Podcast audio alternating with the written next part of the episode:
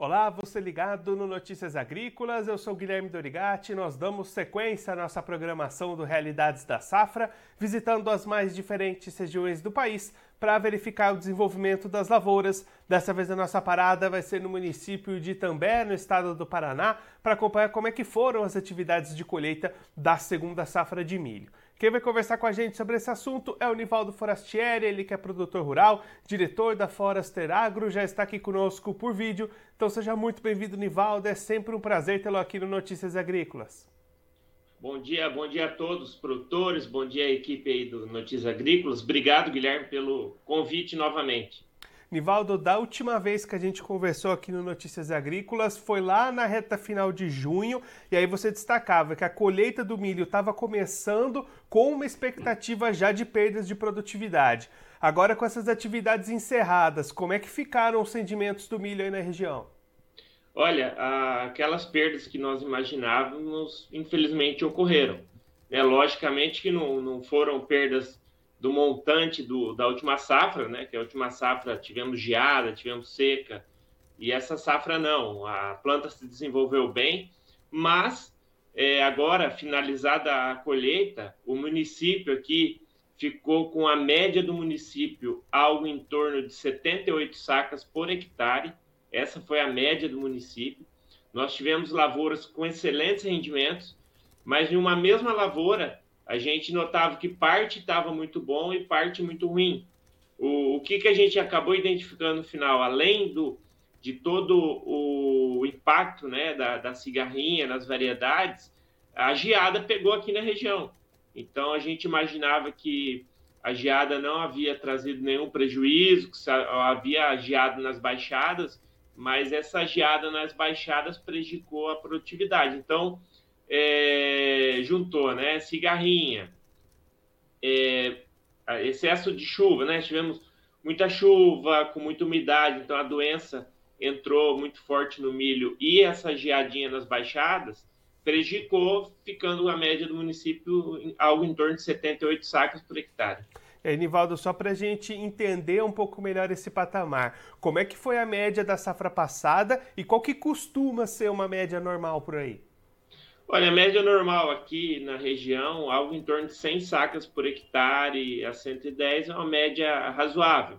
A produção aqui, a, a região se destaca por plantar milho muito cedo, né? Então, é, na última quinzena de janeiro e primeira quinzena de fevereiro é a força do milho aqui.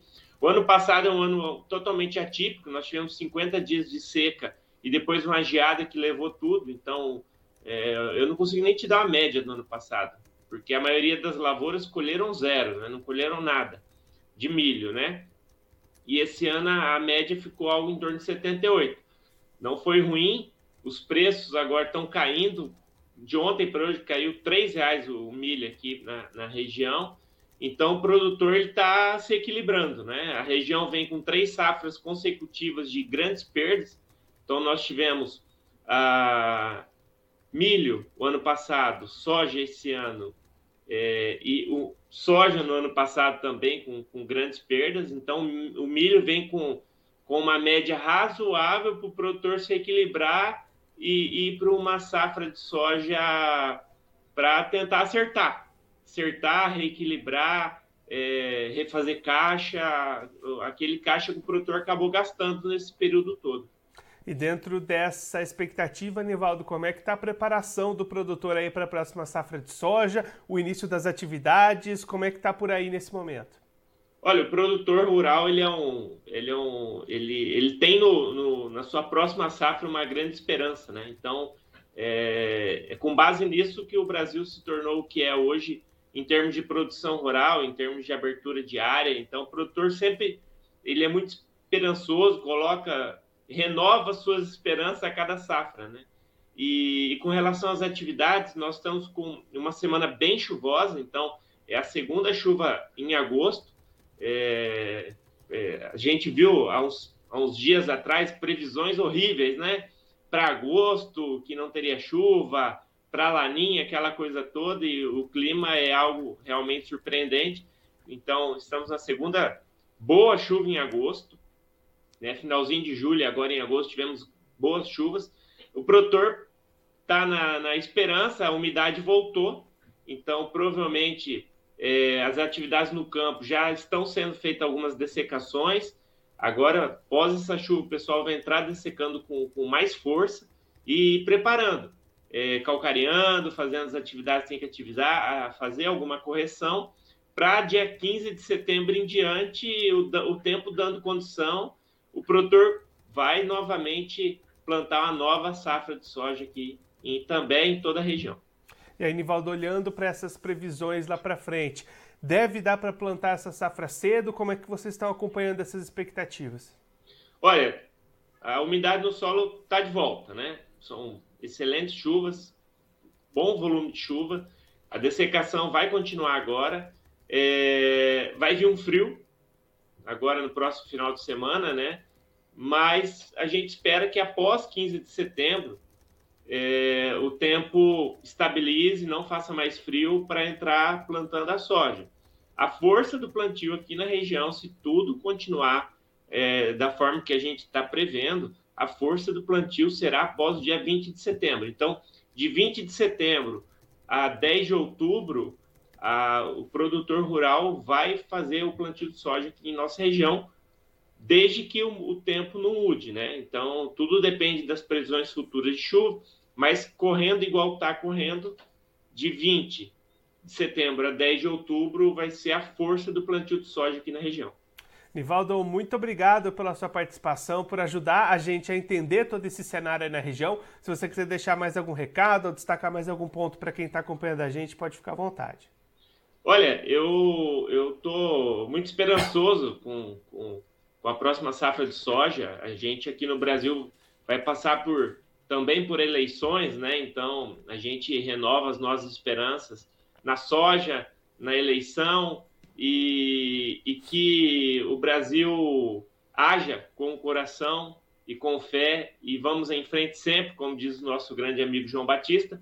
E um abraço para todos os produtores rurais a força do agro, né, que honra muito essa bandeira do Brasil e honra muito esse país, fazendo com que o nosso país alimente um bilhão de pessoas, é o agronegócio brasileiro. E eu deixo um abraço para todos os produtores, para todo mundo que trabalha no agronegócio, pedir para seguir lá o site do nosso escritório, forester.com.br, e também seguir nós em, nos seguir em todas as redes sociais.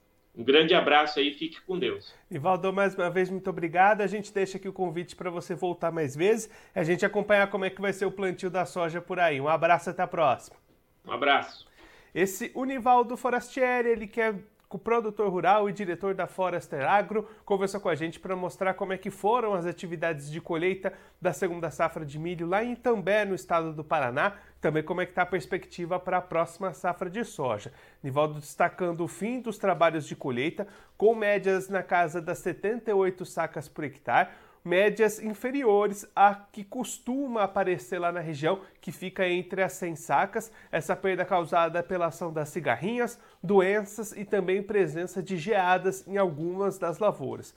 Mesmo assim, essa média foi bastante superior à do ano passado, que a região sofreu bastante com a seca, bastante com geadas, então o produtor conseguiu produzir milho, conseguiu médias razoáveis, mas menores do que as esperadas, menores do que as médias históricas, em função desses problemas que aconteceram ao longo do ciclo. Agora o foco se volta totalmente para a safra de soja 22-23, produtor esperançoso de conseguir uma boa, uma boa safra depois de algumas temporadas consecutivas com perdas lá na região. Nivaldo destacando que essa semana está chovendo lá em També, a segunda chuva de agosto, a umidade voltou, trabalhos de dessecação acontecendo, início ali de correções, aplicações no solo também acontecendo e o produtor esperando conseguir plantar o grosso da sua safra entre os dias 20 de setembro e 10 de outubro, garantindo assim boa janela para soja, também boa janela para a segunda safra de milho de 2023. Claro que a gente vai seguir acompanhando bastante de perto toda essa sequência das atividades. Bom, eu vou ficando por aqui, mas você se inscreva no canal do Notícias Agrícolas no YouTube. Você pode acompanhar os nossos vídeos, as nossas entrevistas, deixar o seu like nos, nos conteúdos, também mandar o seu comentário, a sua pergunta para interagir conosco e com a nossa programação. Também clique no sininho se você ativa as notificações e fica sabendo de todas as novidades do Notícias Agrícolas. Eu vou ficando por aqui, mas a nossa programação volta daqui a pouquinho. Notícias Agrícolas, 25 anos ao lado do produtor rural. Participe das nossas mídias sociais no Facebook Notícias Agrícolas, no Instagram arroba Notícias Agrícolas e em nosso Twitter arroba Noteagri. E para assistir todos os vídeos, se inscreva no YouTube, na Twitch, no Notícias Agrícolas Oficial.